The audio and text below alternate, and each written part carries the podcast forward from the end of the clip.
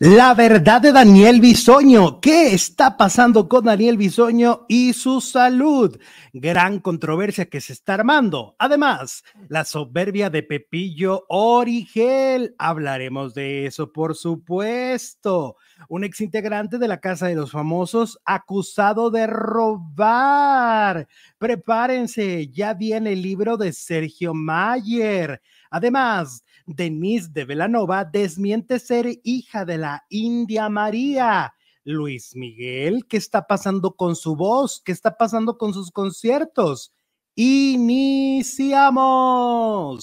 Te confieso que estoy sintiendo cosas que jamás había sentido y ya no puedo verte como lo hacen los amigos, porque sueño contigo te confieso, he estado tantas veces cerca de robarte un beso y que te deseo desde el alma hasta los huesos. Te confieso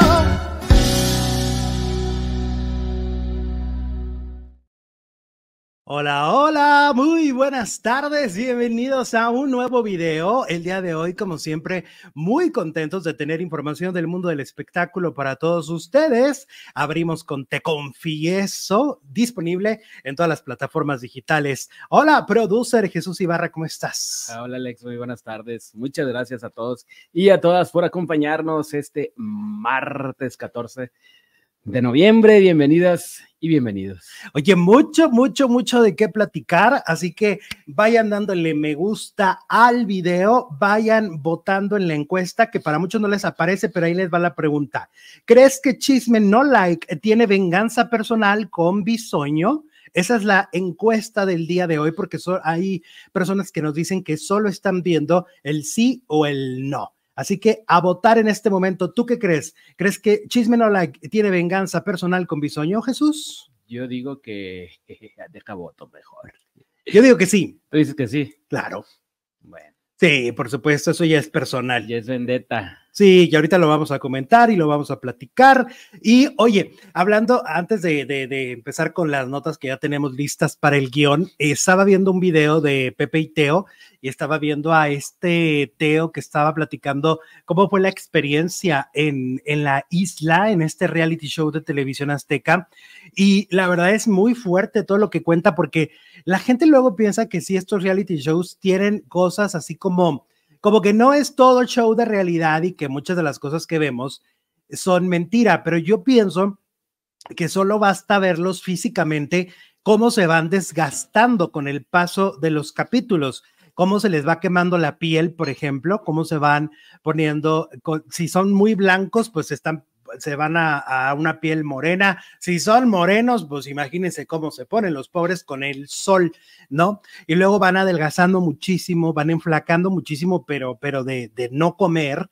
Y eso se va notando. Y entonces parte de lo que platicó este eh, Teo, eh, este César Doroteo, eh, que platicaba, pues de alguna manera como que estos reality shows lo que hacen, un poco yo los podría comparar con, con estas clínicas de rehabilitación donde los deshumanizan, ¿no? Donde les quitan identidad de, de cierta manera van perdiendo un poco identidad a lo largo del concurso, porque al no tener comida suficiente, al no tener una, un descanso eh, también propio de un, para un, dignamente para un ser humano, ¿no? Porque duermen en condiciones muy deplorables, este, y los van deshumanizando, o sea, van perdiendo. Eh, él decía que, que entre ellos se comentaban así de, oye, este, hablemos de nuestras familias, hablemos de lo que no, de nuestros perritos, de nuestras cosas, porque como que van olvidando, como que se van envolviendo en la realidad que es ese momento, ¿no? Que es la estrategia para ganar Sergio, Sergio Mayer, ¿no? Como hablaba de ah, los números y que aquí que me voy a dominar a este y tú dominas a este y no sé qué. Pero ahí sí comían, sí. la diferencia. Ahí sí comieron y sobre todo que, por ejemplo, yo siento que Poncho y Sergio Mayer no se terminaron de ser, no terminaron de ser dominados por la producción. Como que ellos no permitieron que las reglas del juego las pusiera eh, Rosa María Noguerón. O sea, siento que pues, ellos. si la rompían cada cinco segundos. Exacto, siento que ellos ponían sus propias reglas. ¿Por qué Jesús? Porque de alguna manera ellos ya sabían ya habían vivido la experiencia y ya sabían que si le das el poder de, del barco a la producción, te hacen, garras, te hacen garras. De hecho, también estaba viendo una pequeña entrevista que le hicieron a Poncho Enigris, donde él decía que él volvería a entrar a la casa de los famosos una semana. No más. Más de una semana no, porque dice que lo que le pasó esta vez, como ya las cosas son muy diferentes, es un hombre de familia, le, o sea, de alguna manera como que lo que ya había construido familiarmente se, se vino abajo. Es decir, la dinámica con sus hijos, la dinámica con su esposa, cambió absolutamente. Él al salir tuvo que reconstruir esa parte. La comunicación con sus hijos no estaba como cuando entró. Entonces dice que él solo entraría una semana y no más tiempo porque ya no le, porque no le permite justamente llevar como esta dinámica que llevaba, ¿no? Es muy interesante.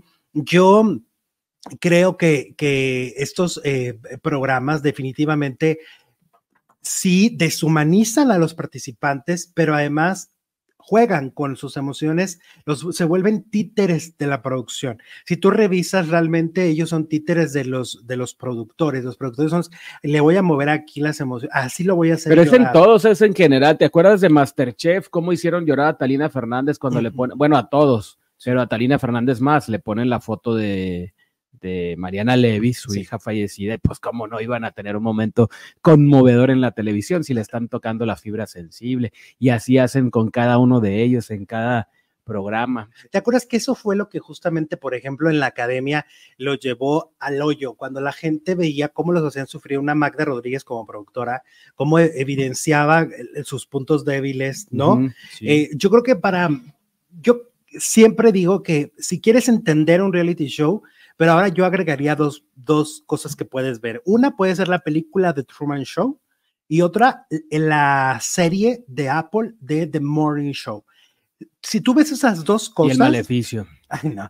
Si tú ves esas dos cosas, vas a entender cuál es la dinámica detrás de cámaras y cómo se utilizan a los conductores, a los participantes, etcétera, y cómo estos productores de alguna manera se creen Dios, ¿no? Y juegan a ser Dios. Y si no, lee el periódico, algo de política mexicana. y también juegan a ser Dios. Sí, también. Pero no, es, sí me entiende el punto, ¿no? De que, o sea, vean estos proyectos para que vean el detrás, el cómo son, son piezas que ellos van moviendo como se les da la gana, como quieren, ¿no? Entonces, vean eh, tanto The Truman Show, película, y también The Morning Show. Y, y, creo que así puedes entender y puedes jugar de otra manera al ver eh, y como espectador. Es decir, también como espectador llega un momento en el que no respetas la integridad de ellos, ¿no? Y entonces te hace muy fácil publicar cuestiones cuando realmente están jugando con las emociones de los que estamos viendo adentro. Entonces está, está interesante lo que, lo que también comentó este Teo, ¿no? Y dice otra cosa, que si él realmente hubiera sabido, o sea, es que una cosa es vivirlo y otra cosa es que te lo digan. Si él hubiera sabido exactamente lo que estaba viviendo, lo que iba a vivir, hubiera cobrado más. Mm pues sí, pues las visitas al psicólogo no son tan baratas. No, y sabes qué? Ah, él tocó el punto que te acuerdas, yo te platicaba, que yo decía, a mí lo que me preocupa de una gala Montes y de todos es lo físico. Que viven del físico. Sí, y él mismo lo dice, una Brenda Zambrano, por ejemplo, pues es porque es guapa. y, va a los reality shows, pues esta mujer es sensual, etcétera. No, y, él casi la, la desnuca. Hace comerciales, hace. Pero él casi la desnucó. Campañas. Dice que él empezó a... o sea, cuando él se le cayó, cuando él le cayó encima, imagínate, él le cayó encima en la cabeza a Brenda Zambrano, él dijo, ya valió. O sea, ya valió esta mujer y esto lo cubre el seguro. ¿Qué pasó? O sea, de verdad. Entonces. O sea, ya no volvería a entrar el buen Teo. Yo creo que no. Dice que. Todavía Masterchef, pues ahí, ahí, ahí, sí hay comida, ¿no? Ahí sí sale. Y vas a tu casa. Y vas a tu casa y vienes. Todos los días. Y aprendes algo, ¿no? A cocinar pero qué, qué, qué, fuerte y sobre todo que estaba tan lejos en Turquía. Estaba en Turquía. Yo me acuerdo cuando recién salió, por ejemplo, eh, Seriani de Survivor, salió deshumanizada, o sea, era otra persona, era como esa personalidad que tiene, que ya le regresó, ya le volvió agresivo, violento, este, es, e, esa persona que conocemos de, de, de, de Seriani, cuando salió de Survivor, era, estaba, pero todo deprimido, todo era, miraba hacia abajo, no era este hombre que hoy vemos y que habíamos visto antes. O sea, sí les quitan una cosa ahí que se llama autoestima, ¿no? Bien fuerte, bien, bien fuerte. Oigan, vámonos ahora con eh, la noticia de Pepillo Origel, que resulta que acaba de, de decir que ya perdonó a Chanik Berman. Dice que ya la perdonó, que porque pues como la vio llorando ahí con Maxine. Pero pues que le perdonó, pues que no ha visto el video bien. No, pero pues es que él se siente, acuérdate que otro Él que se juega a siente- ser Dios. él juega a ser Dios, el Dios de los espectáculos, ¿no? Ajá. Y entonces dice que, dice, no, dice, hasta voy a brindar por ti, Chanik. Y aquí está tu sillita. No, porque entonces en eso le dice Marta Figueroa, pues yo no. Vámonos. Yo no, dice, se enojó Chanik que porque dije esto, dijo, pero yo no, dije, tú me prometiste, le dice Marta Figueroa, que Chanik, al menos en, en el- en lo que queda del año, no se va a parar aquí. O sea, dijo, aquí no se va a venir a sentar. Si yo me voy, pues que venga alguien más, la que quieras, Ana Martín, la que quieras que se venga a sentar en mi lugar. Dijo, pero, pero ella no. Y luego le dicen, pues Jorge Ugalde, no, pues el que sea menos ella. O sea, se nota que Marta Figueroa trae un, un- Trae un pique que no sabemos. pique con Chanik. Claro. Que no sabemos qué pasó ahí. También Exacto. con Ana María Alvarado, ¿no? También. Chanik. Ah, Chanik.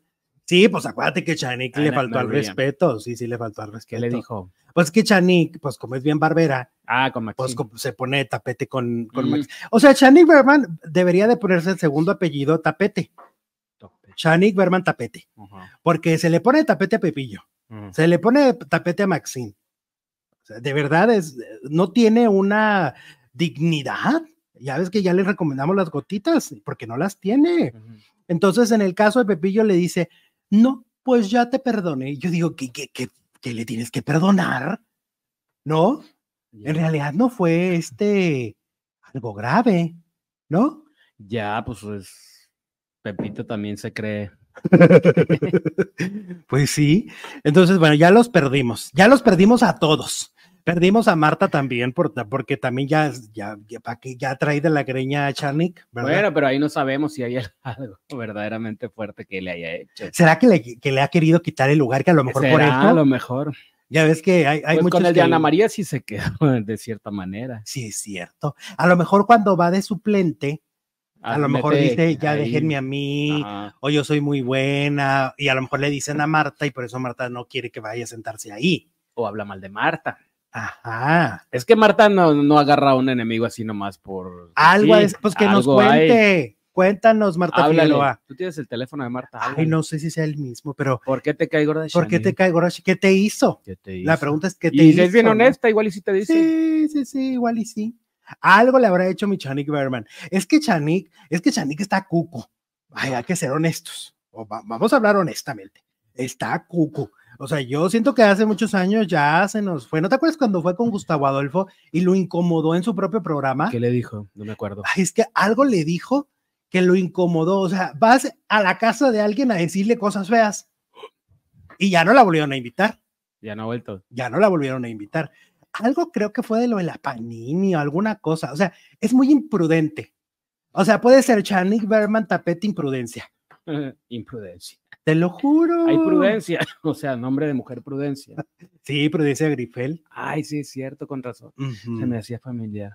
Bueno, entonces así están las cosas con Pepillo Origel, que ya perdonó a Chanik Berman por si usted estaba con el pendiente y no había hecho sus labores, Aquí ya lo la sabe. Hacemos por usted.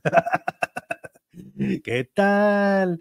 Y bueno, pues como siempre los invitamos a que si nos quieren apoyar a través del super chat, siempre se agradece muchísimo porque pues es una manera de apoyar un canal independiente. Si ustedes además nos están viendo grabados en Facebook, nos pueden apoyar con el me gusta, con el compartir y con la lluvia de estrellas. Eso. Hola, producer y Alexito aquí presente, dice Gustavo Baltasar. Eso. Hola. Oli. Hola, Gus. ¿Cómo estás? Oli. Y bueno, recuerden también, si son nuevos por aquí, suscribirse a este canal y activar las notificaciones. Oye, vamos con los exintegrantes de la Casa de los Famosos, tanto de México como de Estados Unidos. Primero que nada, ya se anunció que en enero arranca la nueva Casa de los Famosos. Mm. Órale, qué rápido. Ya la No anunció Sandra. mucho. Ya la anunció ¿Cuál Sandra. Sandra? Pues Sandra es mister. porque va la de Estados Unidos. Ah, Primero va la de ah, Telemundo. ya, ya, ya, ah, ya, ya. Sí, primero va la de Telemundo. Está anunciándose Sí, que en que enero, que la no, va en enero la de Telemundo y en mayo va la de México. Ajá, La de mayo dicen, la de México, ya están haciendo castings. ¿ok? Ya están empezando a hacer castings porque para diciembre ya los firman. El año, la anterior, O los- sea, nada. lo- la anterior los firmaron en diciembre. Paul, este Paul Stanley, Wendy, todos ellos firmaron en diciembre, por eso se fue Para filtrando. que no se les arrepientan. Ajá. Entonces, ya se anunció que en enero viene la casa de los famosos de Telemundo, que mucho se cree que podría ser más picante, que podrían meterle. Más apertura ahora sí, porque Sí. ah, cómo estaba mochila esa Parece que casa sí, de los famosos. porque ya vieron el fenómeno Wendy. de la de México. Entonces, uno de los participantes de esta casa fue Pepe, Pepe Gámez. Que estuvo en la segunda, ¿no? O en la primera. Ay, no me acuerdo. Bueno, en una. Estuvo en una muy aburrida, se me hace. En la, en la última. en la ¿no? donde estuvo Pati Navidad es la más aburrida. Ah, pues la última, en esa.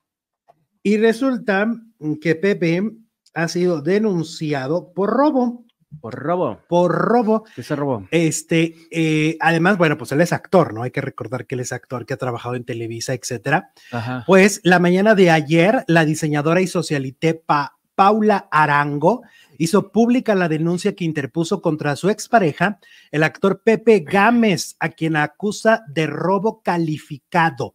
A través de un comunicado de prensa se informó que la diseñadora empresaria mexicana Pa- Paula Arango Hermand levantó una denuncia penal en el 2022 ante la Fiscalía General de Justicia de la Ciudad de México. La carpeta de investigaciones por el delito de robo calificado y según se informa, ya está en proceso de judicialización, pese a que el actor no cuenta con un domicilio fijo para ser notificado. Aprovechó el momento para aprovechó el momento dice para sustraer de una caja fuerte de seguridad objetos de alto valor económico con la, como las joyas de Ana Paula, muchas de ellas son incrustaciones de diamantes. Ah, sí, son de las buenas. Órale. El comunicado señala que como parte de los peritajes, el personal de la Fiscalía ha recabado diversas evidencias que confirman los hechos denunciados, entre las que se encuentran declaraciones de testigos que mencionaron que el actor de Televisa se encerró en la habitación y después se retiró con una maleta. Ana Paula espera que se haga justicia y recupere sus joyas, muchas de ellas regalos de su querida abuela María Luisa, que para ella son un legado familiar con un gran valor sentimental más que lo económico, pero pues tienen diamantes. Pues sí, los diamantes son eternos y son caros generalmente. Oye, qué fuerte.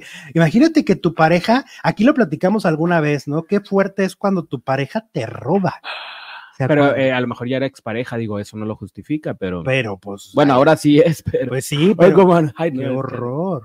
Anoche que voy saliendo del gimnasio, fui a la gasolinera. Es que tengo una capacidad para que la gente me cuenta sus cosas y me abra su vida. Ajá. Eh, llegué a la gasolinería al echarle gasolina al carro y está el señor de la gasolinera, lo que se llenaba el tanque. Me, Sí, contó, sí. me enteré de toda su vida. ¿A poco? Me dice, es que todo empezó porque ya ves que te dicen, mire, es- está en ceros, ¿eh? Ah, sí, Aquí sí, está en ceros. Y luego me dice, yo no soy ratero. Aquí hay mucho cabrón que es ratero, pero yo no soy ratero. Sí, sí, muchos roban. Nunca he sido ratero. Estuve 28 años en la cárcel por homicidio, ¿Qué? pero nunca he sido ratero. Y yo dije, ay, ¿Y qué, tú? qué decente. el se- No, no capté en ese momento. No, Jesús, Dios mío, tú así, ay, qué, Qué señor tan Qué decente, qué, decente el bárbaro. Señor, hasta le di 50 pesos de propina. Pues para que no te Y ya matara. que me subí al carro dije, ¿qué me acaba de decir este señor? Que, que fue homicidio. Jesús, Pero es que como dijo, yo nunca he sido ratero. Nunca he sido ratero. he matado. Muy orgulloso. Sí, o sea, he matado. Estuve en las Islas Marías, estuve en, la- en estuve en Almoloya, estuve en Puente Grande, aquí- en Juárez, 28 años, imagínate. Ajá. Todo eso te contó. Todo eso es lo que se llenaba el tanque. Ay, Dios mío, pues ¿cu- ¿cuánto duró para llenarse el tanque para que te contara Pues, toda es su vida? tanquezota. Dios santo. No, pero dije, ay, Y tú ya, y cuando, y cuando ya te fuiste, dijiste, ya cuando me subí al carro, oh, oh. ok. Es que Jesús siendo Jesús. Ajá. O sea, es que eres así, eres muy distraído, como que no, no nos pones atención al mundo. Pero es que el señor estaba tan orgulloso de no ser un ratero. Pues sí, pero lo que te acaba de decir. Oye, y luego, a ver, que Sergio Mayer ya va a sacar su libro. Ah, Ya, ahora sí. Ahora sí ya es un hecho. Ya está anunciado eh, en una semana y media. Ajá. Va a presentarse en la Feria del Libro de Guadalajara. Saludos a la gente de Jalisco, por cierto. Ah, Saludos a. Charlie. A Charlie te mando un abrazo enorme, Charlie. Sabes que se te quiere. Sí. Y este Sergio Mayer, Sergio Mayer acaba de decir que ya se va a presentar su libro del infierno a, ay, del infierno a qué? La gloria por el infierno. Algo Ah, no, ese es el del, del infierno al éxito, algo del así. infierno al éxito. Y entonces yo me fui a, a buscar a ver si ya estaba en Amazon la preventa para que nos llegue rápido. Ajá. Y no, todavía no está, pero ya hay una descripción. Y entonces la descripción así de que, no, pero este hombre que viene desde sus orígenes muy humildes, que desde lo más bajo subió y se volvió un cantante, empresario reconocido a nivel internacional. Que necesita, Pues de quién estarán hablando. necesita, este, lo está escribiendo para que haga. En él se van a basar para hacer su serie, su, Ay, Dios su mío. biografía. ¿Eso dijo? No, pero pues, Ah. así como lo describes, pues es, es demasiado aspiracional, ¿no? Claro, claro, claro. Y entonces ahí ya, ya pronto va a estar el libro a la venta. O sea, para diciembre, si quieren regalarle a, a su mamá, a su papá, a su hermano, Es que ya pasó Halloween, ¿verdad? regálenle el libro de Sergio Mayer, que por cierto, hay muchos videos, ¿Cuándo sale? Yo sí lo quiero leer. el veintitantos, Bueno. Hay muchos videos de, de lo del Team Infierno en Mérida, en diferentes momentos, o sea, que si en el camerino, que si en el, el restaurante, que si en el no sé qué, porque ya ves que ellos graban todo, Sí. pues son, pues sobre todo Poncho Ainigris es el que más graba. Y Wendy también, pero Poncho Pues es que no todos para. viven de sus redes. Entonces, y en casi todos los videos, Sergio Mayer se ve de malas. Mm, En casi todos está o Pues callado es que no es el o no jeta. es el, no es el, es, Wendy y los demás. Ajá. Y él es de los demás. No está soportando, No, no está soportando. De verdad, se le ve una cara de pocos amigos, fea, fea, fea. O sea, de por sí que siempre tiene cara como de, como de huele gas, pero ahora más, te lo juro. Y este, y lo, y hay muchos, ay, el señor de atrás está bien enojado. Por ejemplo, hay un video de Wendy con Nicola jugando, están ellos cotorreando, y atrás está él con su jeta. el Tata. El Oye, Tata. se está convirtiendo en Jorge Arbizu el Tata. ¿Te acuerdas cómo era? El- Ay, sí, ese señor tan mi malhumorado. Pero bueno, pero el personaje y en la vida real, ¿no? Ay, sí, me acuerdo que un día casi me agarra golpes. de veras. Te lo juro.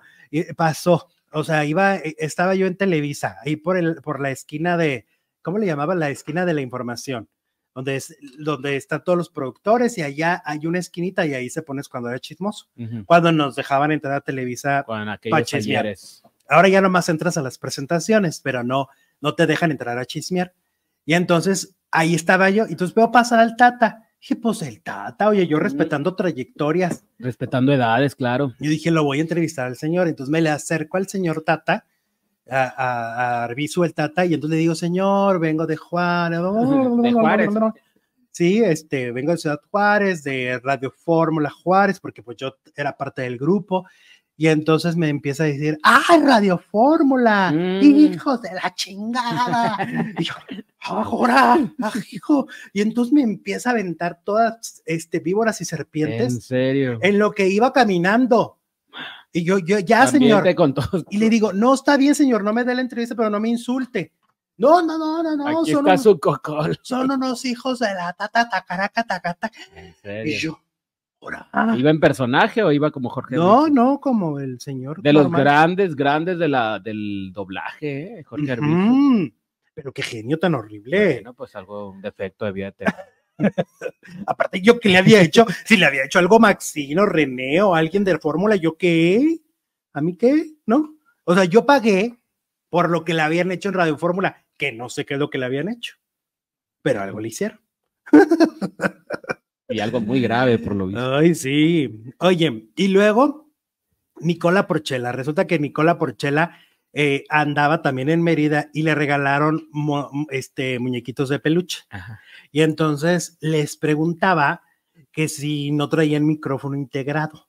Los, Porque- que los monitos. Parece ser que le han estado regalando muñecos y que algunos traían micrófono, que ¿A algunos traían regalito. En serio, Fíjate para oírlo de sus conversaciones privadas. ¿eh? Ah, Pues algo, que, algo querían, porque este, yo me acuerdo que una vez, ya ves que se puso muy de moda. monos, todos destripados ahí en el camerino. este. Sí, pues ¿te acuerdas que se puso muy de moda lo de los simis? Ajá. Que a todos los cantantes y actores les echaban un, un pues simis. Adele tiene como 300. Ajá. Ah, pues esta Yuridia le había aventado varios simis y los tenía en su cama. Mm.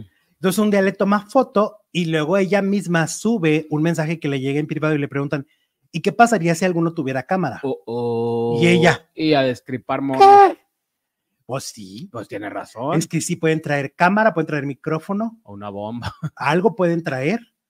Entonces, Lo más común es un micrófono, no cámara, pues.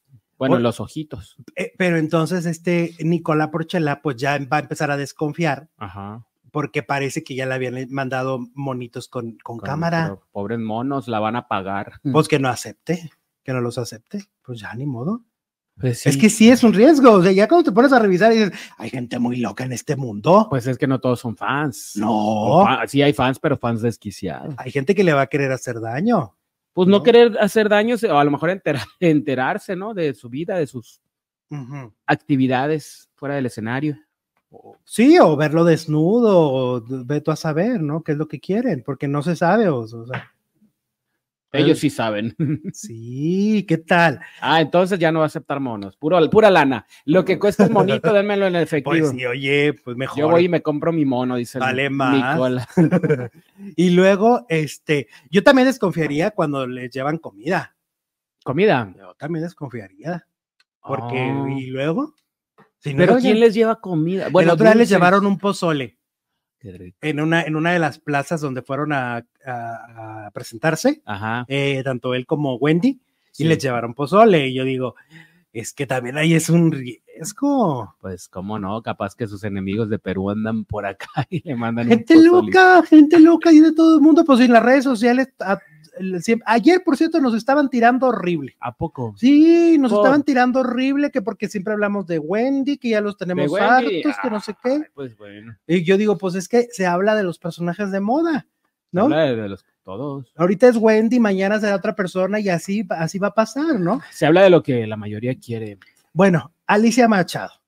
Alicia Machado ya dijo que no va a presentar una denuncia en contra de José Manuel Figueroa, que porque eso ya pasó hace mucho, ella ya lo superó, pero lo quiere contar. Porque ya ves que José Manuel dijo, que por qué no presentó una denuncia en su momento o por qué no la presenta ahora Ajá. en lugar de hablar públicamente, ¿no? Dicen que José Manuel la quiere demandar, ¿no? Eso es lo que se está diciendo. Pero Alicia, Alicia Machado dice, yo no voy a presentar ninguna denuncia porque yo ya este tema lo superé, simplemente es anecdótico, ¿no? Simplemente es una anécdota que estoy platicando de cómo me fue en la relación que tuve con este hombre. Eso es lo que dice. Pues es que aquí van a los programas, a los, Ay, perdón, a los realities, a contar sus vidas, ¿no? A contar lo que les ha pasado, sus relaciones, pues de qué van a hablar.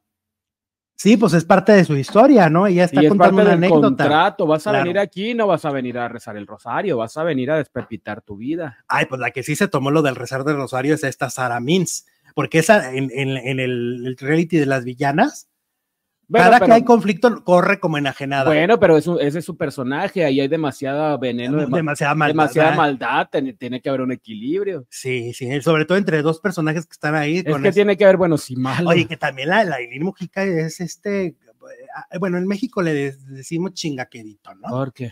Pues es chingaquedito la, ¿Pero la por O sea, ¿Qué tú hizo? vela en el reality y, y les avienta cizaña, eh, pone el mundo a arder. y Ah, luego como se a hace- Laura Zapata en cuanto llegó. Ay, Laurita. Ajá. Eh, bonita Laurita, pero por abajo sí me jodiste la Sí, vida. o sea, muy disfrazadita, muy disfrazadita esta Aileen Mujica, pero es, es víbora, es víbora. Víbora O sea, yo- yo- ponzoñosa. sí, yo ya la veo y digo, ah, ah, sí, sí, sí, sí es, sí es. Sí, soy. Sí, soy. Y entonces, en, en el caso de Sara, Sara Mintz, pues la verdad es que ella, en cuanto empieza antes el conocida conflicto- como Maritza Rodríguez. Exacto. Ella en cuanto ve conflicto, dice, me voy al, al Chihuahua y, ya quién sabe qué, a hacer algo de su religión. O sea, en Ujú. ese momento dice, mira, Ah, Pinto- pues es que su lema en la vida, ¿no? No, no, no meterse en broncas, a lo mejor. Pues, ¿y a dónde fue a parar? O sea, es- ese programa en, en lugar de secretos de villanas debería de, de llamarse Las ¿Y cómo Arpías. sabes que no fue a, a leer la palabra? De verdad. Ese programa son unas arpías. Pues es que en el nombre lo dice Alex, pues es como aquí cuando nos- secretos de villanas. es como aquí cuando nos dicen, oigan, cómo son chismosos. Ay, pues hola.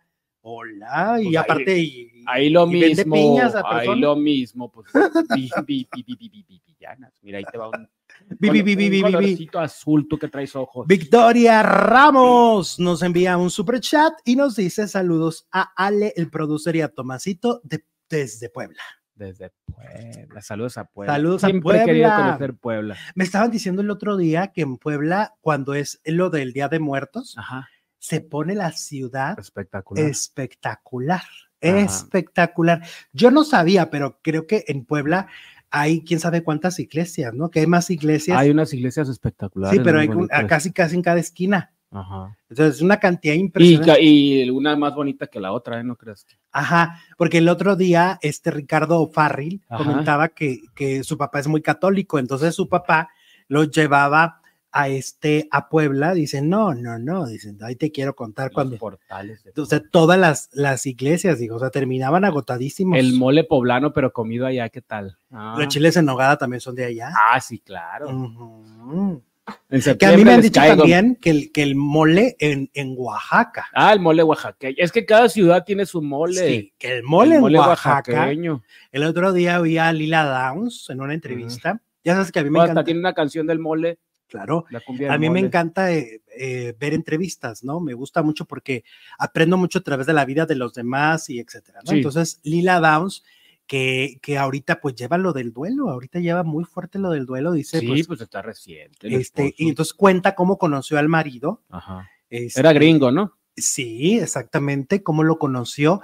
Ella también es, es- este, mitad y mitad. mitad, mitad, la mamá es oaxaqueña Y el papá y el es papá, americano. este, sí, que ella en algún momento vivió en LA, Ujú. vivió en Nueva York. Sí, habla el inglés perfecto. Y, y de verdad es una mujer, yo no, yo no ubicaba, es antropóloga, ¿sabías? Eh, no, no sabía. es antropóloga. Muchos de esos cantantes, eh, así como de ese estilo de, de, de folclore, le, le investigan muchísimo, ¿no? O sea, lo que te están cantando se lo saben y se lo, lo tienen casi casi en el ADN, no es nada más que te están recitando algo, sino que saben qué significa y lo que traen puesto y lo que Sí, comen y lo que es México y todo. es, un, es una mujer que además eh, sus canciones en algún momento pues hablan de historia. ¿no? De, de Ay, qué líderes. rico el concierto de... ma- de- de- Ay, no, Lila Downs es una. Es- Downs. Yo el día que la, que la pude ver así frente a frente, yo sí le dije, Lila, de verdad, qué admiración. O sea, neta, tengo una admiración tremenda. Y, sencilla, ¿no? Aparte. Sencillísima. Sencillísima. Estaba que de hecho iba con el marido. Estaba en una fila, hijos. estaba en una fila de un Ajá, en, en Sbarro. haciendo fila. O sea, un día antes acababa de dar un concierto con más de 10 mil personas en una plaza de toros en Guadalajara y al siguiente día estaba en el aeropuerto haciendo fila De la pizza. en una pizza. No, y estaba con, con su marido en ese momento y sus dos hijos. Iba en familia completamente. Ajá. No, no, no. Entonces que no tiene, o sea, pues, pero, una vida pero ahorita, totalmente. ahorita sí está pasando por un momento bien complicado, este, porque pues se fue un pilar en su música, en todo. Dice que el último disco que acaba de sacar, Ajá. este, es un, es un disco que, que lo hizo llorando. O Ah, sea, haz de cuenta, grababa una canción y luego se ponían a llorar ella y el productor, porque aparte todo el mundo conocía a su marido, y, es, y a llorar. Y luego otra canción y a llorar. O sea, así fue como grabó el disco. ¿Y qué crees que le pasó hace muchos años? Entró en depresión. ¿Y qué crees que le pasó? Se No. le fue la voz. ¿A poco? Entonces se va con un, con un foniatra y el foniatra le dice, Lila, estás en perfectas condiciones. Tu instrumento está en perfectas condiciones. Lo tuyo es emocional. Ve a hacerte una limpia, ve a tomar terapia o ve a hacer lo que tengas que hacer, porque es emocional. Y entonces, esta vez que muere su marido, ella dice, no me va a pasar lo mismo, no se me va a ir mi voz. Y entonces empezó a vocalizar y a vocalizar todos los días y todos los días para que el instrumento no se fuera, porque ella dijo, me voy a volver a quedar sin voz, que fue lo que le pasó por varios años a Alicia Villarreal. Mm. Cuando su hermano muere, como ella no paraba de llorar todos los días, la garganta se afectó. Y entonces tuvo que ir a terapia psicológica para dejar de llorar y dejar de dañar su instrumento musical. Wow, ¿eh? O sea, a veces es que son artistas de verdad, ellos cantan desde lo más profundo. Y sienten desde lo más profundo, tan es así que hasta se le va la voz por un duelo. Por un duelo, y por eso ahora dijo, con este duelo de mi marido, pues, no voy a dejar de cantar. Lo que da la experiencia que, que es la vida. Correcto. Bueno. vámonos ahora con, ay, eh, Denise de Velanova. Oye, todos los fans de Velanova están felices porque están de regreso. ¿Ya viste el regreso con Mon Laferte? No, era Carla Morrison. No era, no. Era con Carla Morrison. ¿No era Mon Laferte? No, era con ah. Carla Morrison en, el Auditorio Nacional, ¿no? Este, y eh, pues Denise ha estado, fíjate, ellos pusieron una pausa. Yo escuchaba el otro día a uno de los integrantes con una entrevista donde él dijo, a ver, un día, después de muchos años, Denise, la vocalista, les dice, mi papá está enfermo y tengo que estar al pendiente. ¿Cómo ven si paramos dos meses? Dos meses. Y esos dos meses se convirtieron en casi cinco años. Se fue alargando, alargando, alargando. Imagínate nomás. Pero ella tiene mucho más de cinco años retirada. No, no, no, no. Eso es lo que te digo. Son cinco. Hace cinco años estaba en los escenarios. Sí. Antes de la pandemia. No, Velanova llevaba mucho tiempo más retirada. Te lo juro. Vi una entrevista con en, uno de los. ¿En dónde hacía conciertos en pequeño? Pues como que su momento más exitoso fue, este, ¿cómo se dice? En otra época, ¿no? Ajá. Y ahora era, acaban de hacer una gira antes de la pandemia con Moenia en Estados Unidos. Oh, entonces pararon y se, y se fue alargando y se fue alargando y pararon casi cinco años. Y entonces ahora están de regreso. Tuvo ella una enfermedad también. Exacto. Ella después se enfermó y finalmente ahorita ya están regresando. en el Vive Latino van a estar, van a estar en el, en el Festival Bésame Mucho, en, esta, en este... Mm, en Austin. En Austin, van a estar en el Tecate Pal Norte, van a empezar por los mucho festivales. Festival, mucho festival. Sí, como que van a empezar a hacer ruido por los festivales. Y pues ahora que, que tuvo acercamiento con los medios, a través de estos últimos años, surgió este mito de que supuestamente era hija de doña María Elena Velasco. Ese mito la ha perseguido desde que empezó. Sí, hija de María Elena Velasco, la India María. Porque además hay que recordar que hay una mujer ahí charlatana, ¿no? En Estados Unidos, que le ha estado eh, eh, ensuciando el legado de doña María Elena Velasco, ¿no? Porque esa persona charlatana ha estado diciendo una cantidad de barbaridades que yo no doy crédito. Y se los digo de, primera fuente porque yo he hablado con el hijo de María Elena Velasco, personalmente. Sí. Yo he tenido llamadas con él y él me explicó absolutamente todo esto. Ellos son una familia de hombres cultos, mujeres cultas, o sea, Mariela Velasco era una mujer muy inteligente, cero chismes, entonces obvio Educadísima la señora, me tocó conocerla. Es, no, no, no, no, una cosa impresionante. Este, y su familia igual.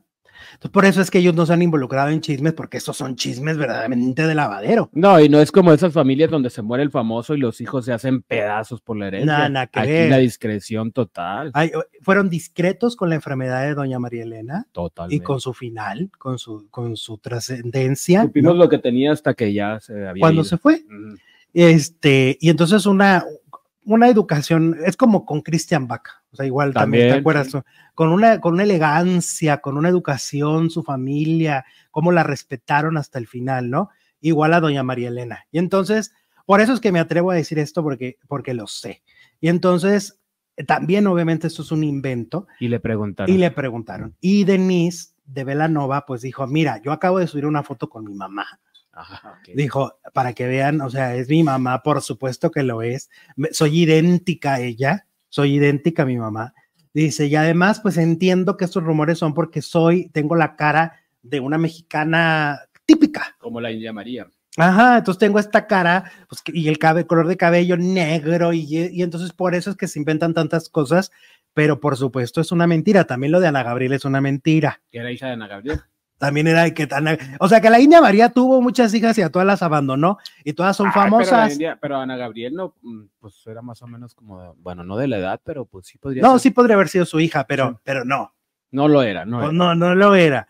Y entonces, y ponen a, a la India María en estas entrevistas de esta mitómana de, de Estados Unidos, es una mitómana, este, ponen entre, donde ella dice, no, pero me abandonó porque era también yo hija de Raúl Velasco, pero entonces, una novela inventada.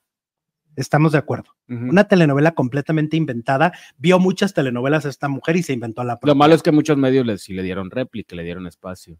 Es una lástima, es una, es una lástima ensuciar la reputación de una mujer como doña María Elena Velasco. Me da un- a mí me da una pena si yo fuera su hijo, me daría muchísimo coraje, ¿no? Imagínate que ensucien la reputación de tu mamá, ¿Mm? que digan que hizo y deshizo y que abandonó tales y que todo, oye, Con la mamá no. con la mamá no. Pero bueno, Denis ya salió a desmentirlo después de mucho tiempo de silencio, que no estaba en los medios, no es que escondiera nada, sino que no estaba públicamente Denise de Velanova. ¿no? Pero aparte que con qué elocuencia lo dice, ¿no? Pues soy una mujer que pues, sí se parece a la India María y por eso lo han sacado el, problema, pero con sin ningún tipo de, de, no esconde nada. de, de vergüenza que no debería de sentir. No, pues al contrario, oye, imagínate que digan, ay, eres hijo de la India María, pues qué padre. El, el problema es que le inventen las historias tan truculentas que le inventan Porque a la eso del hijo señora. de- que es hijo de la India María se lo, se lo dicen despectivamente, Claro, se lo dicen Claro. para denostarla. y de que la abandonó. Que la India María que la, es hija ilegítima y que la Mm. abandonó. y- o sea, se inventan unas historias muy, muy tremendas, ¿no? Sí. Entonces, así las cosas con Denise de Velanova.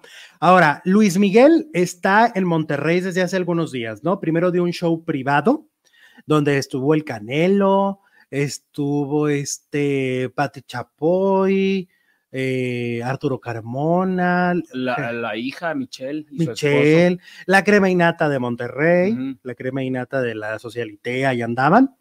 Eh, que por cierto, estaba yo viendo a un periodista de allá, un reportero Pérez Colunga, que se logró colar A la fiesta. sin invitación. Ok. Se logró colar este, al, al, al show, a la fiesta.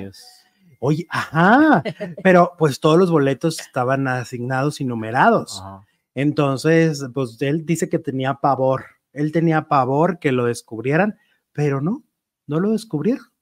Se logró colar y, y vio Pues todo es el que ya show. si anda, si está adentro, todo el mundo da por hecho que entró legalmente. Sí, ¿quién se va a imaginar, no? Claro. Aparte sí se trajeó y todo, no iban así como iban Aparte todos. no iban a este, hacer escándalo, entonces cómo queda la seguridad, oye, se nos coló alguien. y, pero iba con otras compañeras reporteras y las compañeras reporteras se metieron al baño y no querían salir. Ah. O sea, del susto. O sea, decían, nos van a descubrir, nos van a descubrir y metidas en el... Oye, muy valientes para meterse, pero ya que están allá les saca. Ajá, ya dijeron, no, no, no. conejo. Ajá. No, no, y no, al baño. hasta el final y va y le da su beso a Luis Miguel. ¿Qué tiene? Oye, que dicen que en ese show privado Luis Miguel nunca saludó al público. No habló. ¿No? Es que a lo mejor si habla, se nota como yo cuando toso o tú eso, como se diga, Ajá. ¿no?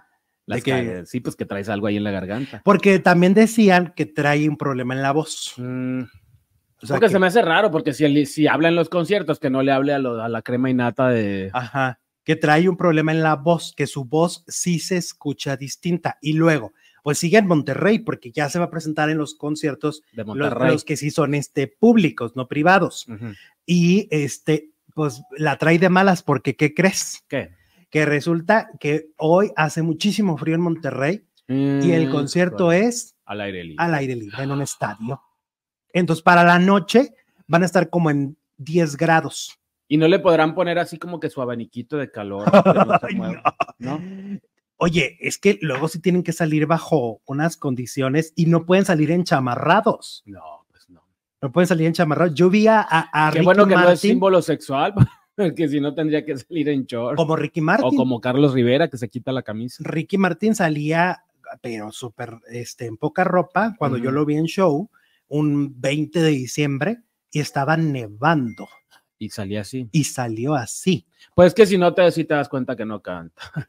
Ajá, pues sí, sale muy tapado. claro. Entonces sale así, y yo, yo tenía, este, tenía, este, ¿cómo se dice? Congelados hasta los pensamientos. Dijo Ricky. Yo, Ah, tú. yo como público viéndolo, y yo decía, ¿y él en alto? Imagínate cómo siente el frío. Si yo acá abajo, Pues sí, pero a él tú pagaste 100 pesos, pero a él le están pagando un millón de pesos por estar ahí arriba. por estar ahí arriba, pues sí.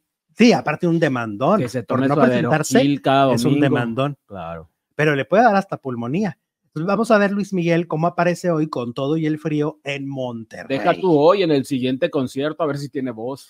Sí, sí, está cañón. Saludo a todos en Monterrey, allá van los que van a ver a Monterrey, a, a. Miki. Cuéntenos cómo estuvo mañana. Oye, y luego fueron a preguntarle a- también a este, a Lorena Herrera, que qué opinaba de lo de Acapulco, de que Miki iba a ayudar. ¿Y qué crees que dijo la faldilluda? Acapulco. ¿Qué dijo? Dijo, ay, pues hasta que va a hacer algo. Ah. Nunca he hecho nada. Pues dice que no. Pues no, en realidad no, nunca sabemos. Pues es que Luis Miguel no es una persona altruista. Que sepamos. Pues ya, yo digo que, yo digo que lo dirían. Se sabría, porque hay, hay veces que no se sabe por ellos, se sabe por los que hay. Bueno, pues si tenía bronca con los hijos, ¿verdad? Porque va a mantener a otros. Ajá, exactamente. se- Sería hasta ilógico. ¿no?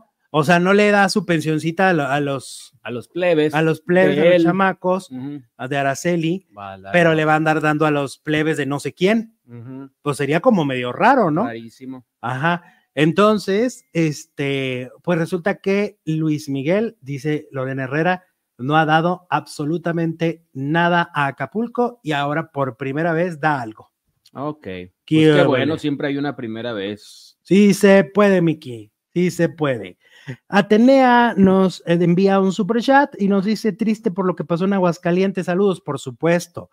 La-? ¿Te refieres a la muerte Ah, lo de, del magistrade. de Magistrade? Ok, sí. Sí. claro, por supuesto. Es una, es una pena lo que, lo que está pasando. Es una vergüenza. lo Es que- una vergüenza que seamos siempre referencia de ocultar las cosas en este país, ¿no? De, de manejarlo todo desde una manera tan, tan vil, porque pues la, todo mundo merece que se sepa Es qué que pasó. la, la verdad es la verdad y nadie se traga el cuento. Claro.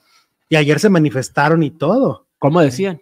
Decían eh, crimen pasional, mentira nacional. Eso, Crimen pasional, mentira nacional, es lo que se dice. Nunca mejor dicho. La verdad es una, es una pena, es una pena y la, y la muerte de, de estas dos personas las lamentamos muchísimo.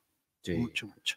Bueno, vámonos ahora con a Daniel Bisoño, que justo pues es la encuesta que hemos estado eh, preguntando a lo largo del programa. ¿Crees que Chisme No Like tiene venganza personal con Daniel Bisoño? ¿Cómo va el resultado? El resultado, espérate, deja, encuentro El resultado es el siguiente, Alex. 84% dice que sí, que Chisme No Like tiene venganza personal contra Bisoño, o sea, contundente el resultado. Y el 16% dice que no. ¿Cómo ves? El 84% dice sí, lo, quieren tumbar, quieren destruir su carrera. Pero más de 2.300 votos. Muy bien. A ver, ¿qué pasó? Pues ayer empezó a salir un, un reportaje que va a durar toda la semana en Chisme No Like. Es un reportaje donde, pues, literal, están eh, mostrando toda la intimidad de Daniel Bisoño eh, a través de un testimonio de un chico que dice haber salido a principios de año en cinco ocasiones con Daniel Bisoño. Él en cinco ocasiones tuvo encuentro íntimo. Él fue contactado por Daniel Bisoño a través de Instagram. Se supone, según dicen en Chisme No Like, ese es el modus operandi de, de- de- que tiene Daniel para conseguir pareja o relaciones. ¿Cuál? Instagram. A Instagram. Les manda mensajes privados por Instagram. Mm. Hay pruebas, sí hay au- audios que confirman que efectivamente él invita a salir a este joven Y es la voz de, mi, de, Sí. de Daniel. y es cuentas verificadas y todo este rollo. Y pues eh, Pero lo- esos no son los audios más fuertes, porque han prometido que van a sacar unos no, que no van es lo más fuerte. temblar la farándula. No, lo más, eso es el inicio. Eso es el inicio de que se conocen, eh, de que tienen este trato y según lo que este chico, que obviamente no se revela su nombre, le ponen de nombre Alejandro, de hecho, este como nombre ficticio. ¿No serás tú? No, cállate, Dios me libre. Y entonces, en, el, en los audios y en la entrevista, porque Elizabeth Stein y Javier Seriani entrevistan a, a Daniel, digo a Daniel, a Alejandro, a este hombre, que les dice paso a paso, ¿qué pasó? Y él cuenta que pues Daniel Bisoño es un eh, gran consumidor de cocaína. Ok. Ajá.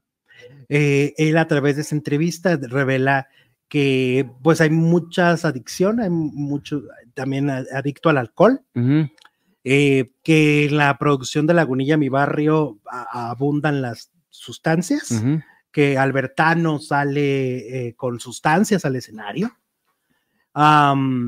Todo eso se reveló, es un testimonio muy fuerte, eh, es una historia. Es una cosa que no sabíamos de Daniel Bisson. No, no sabíamos. Un perturbador que y, nadie se y esto va a la par de que Daniel otra vez le da una entrevista a Pati Chapoy. Ya ves que le dio una entrevista hace cinco meses, cuando por primera vez pues se fue a dar a terapia intensiva. Que todavía no sale, ¿no?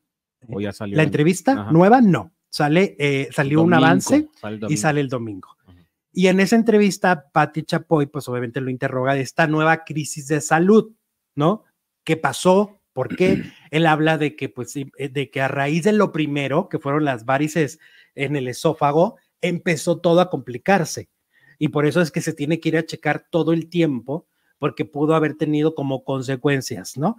Pero pues al momento de que esto está saliendo a la par y el testimonio de este joven te está dejando ver que hay malas... Em, malas conductas en contra de su propia salud, ¿no? Porque de alguna manera, pues obviamente el hecho de consumir excesivamente alcohol o cualquier otra sustancia puede derivar en esto que le está pasando. Eh, por eso tal vez, entonces vamos a, tal vez a través del, del testimonio vamos a entender qué está sucediendo con Daniel. ¿No? Muchos se han dicho diversas, diversos padecimientos, ¿no? Siempre se ha especulado tantas cosas, pero no se había dicho que le gustaba consumir, ¿no? Estas, estas sustancias, según este testimonio de este chico que de manera anónima habla con Chisme No Like. Pues no sería nada extraño ¿eh? en el medio artístico y en todos lados, no en nada todos más en el medio artístico, abundan, abundan y si eres fiestero y te encanta la, la pachanga y desvelarte, pues yo, te aseguro que si ahorita tú necesitan un aliviane. Tú interroga a, a, los que estén haciendo apenas sus prácticas o cosas en los hospitales. Ajá. Lo, todo lo que tienen que hacer para poder estar despiertos o para poder. Ah, sí, claro. O sea, o ve y pregúntale. El cafecito ya es cosa del pasado. En el núcleo de los abogados. Ajá. O, o sea, las sustancias están en todos los lugares. Y aparte, no nada más es porque necesites estar despierto, pues también hay para estar recreativo, ¿no? Hay claro. recreativas. Y porque las adicciones existen, ¿no? Entonces, ahí no sabemos cómo la ha pasado Daniel, qué es lo que ha sucedido, qué lo ha llevado a tener esto. Eh, dentro de su vida, dentro de su núcleo. Eh, obviamente, pues este rollo también de estar constantemente eh, teniendo conquistas tan jóvenes, tarde o temprano iba a tener este resultado. ¿Cuál es el resultado? Pues la ventilación de su vida, porque obviamente son personas que no están enamoradas de Daniel, lo que quieren es lo económico. Claro, si se busca una persona de su edad, alguien maduro, alguien centrado, alguien con una profesional. no va a andar ventilando cosas que no debe. Es que casi todos de los que con los que se ha involucrado son estudiantes. Entonces ellos lo que buscan es que les pague la carrera, eh, porque se decía que la anterior pareja le pagó toda la carrera. En mis tiempos, cuando yo era estudiante, nos decían estudiambres. Pues sí, y entonces les promete, según dicen, les promete carro, les promete dinero, les promete eh, eh, pagarles la escuela. Sí, promete y les paga todo. Es, el sugar, es un sugar daddy. o sea, se convirtió en un sugar daddy y eso tiene consecuencias, ¿no?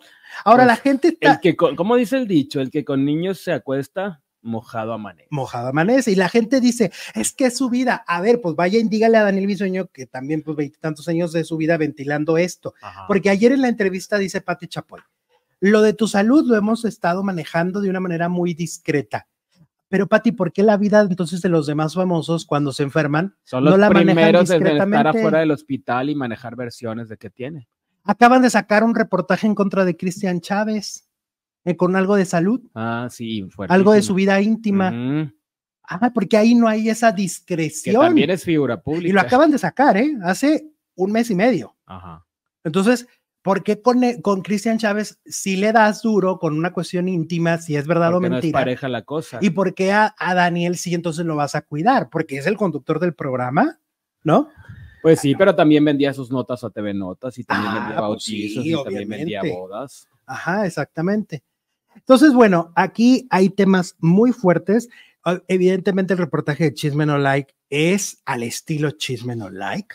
Es, es morboso, es amarillo, sí, pero pues todo parece indicar que, que, que Daniel ha sido nuevamente traicionado, porque ya fue traicionado la semana pasada por el- la última pareja. Ah, no el el mismo, ¿verdad? No, e- e- el otro era un venezolano, Ujú. que es el último, el último, el Julio, último galán, Julio Julio. Y luego ahora es este chico con el que, con Julio sí anduvo más tiempo. Con Julio sí, no sé, tres meses. Pero con este fueron cinco salidas. Cinco salidas. Imagínate más. Bastaron para que soltara todo. Y tiene, y, y tiene 21 años. Mm, bueno. Ah, también, es que también, Daniel. Bueno, pues también hay gente de 21 años súper madura y súper discreta también que no elige bien, ¿no? Pues porque los agarra en un antro, los agarra en, en- en la fiesta. Y entonces tú en la fiesta no vas a encontrar, vas a encontrar Ah, yo más iba a los antros y era bien maduro y bien discreto. Bien. Pero en la- en- en- no los encuentra de manera, ¿cómo te digo? No hay una conquista, y una, hay un rollo ahí. Un rollo pasajero. Es un rollo de intercambio, de colágeno. un ligue, como se dice. Ajá, exactamente. No están buscando más que, y, y evidentemente al momento de, de tener este, este, esta libertad, Ajá. ¿no? Pues las consecuencias están ahorita. Ay, Y lo Dios. que falta, porque por lo que entendemos, van a narrar y vamos a escuchar a Daniel Bisoño hablar mal de sus compañeros de trabajo. tienen audios. Sí. Ahí va lo más fuerte. Lo más fuerte está por venir, ¿no? Eso es, ese es el asunto. Lo más fuerte está por vivirlo todavía, Daniel Bisoño. Oye, como si no tuviera suficiente con los problemas de salud y ahora le están ventilando todo. Sí. Todo, todo, Todo, todo. ¿Qué tal? Qué fuerte, qué fuerte. Y vendrán más, dice la Biblia. Pues sí, vendrá y se va a poner peor esta historia, ¿no? Por lo que sabemos. Sí. Y bueno, nos vamos a ir a la siguiente transmisión. Nuestra siguiente transmisión es una transmisión donde yo estoy en shock. Yo la verdad es que estoy en shock, estoy muy impactado con, eh, con el tema del maleficio, ¿Por qué? porque pues no funcionó en su primer capítulo. Lo que sucedió, el público no llegó y yo no puedo creerlo porque esto pocas veces pasa. Tenemos la historia completa, le está lloviendo a Fernando Colunga y la historia completa la vamos a contar en este momento en otro canal. Lo que ustedes pueden hacer para vernos en este momento en nuestra siguiente transmisión es muy sencillo. Le van a dar clic aquí a un cuadrito que va a aparecer acá. No, acá. Por aquí. Ahí va a estar el cuadrito, dice reproducir ahora y nos vemos en cuestión de segundos, porque esto no para y no se detiene. Regresamos.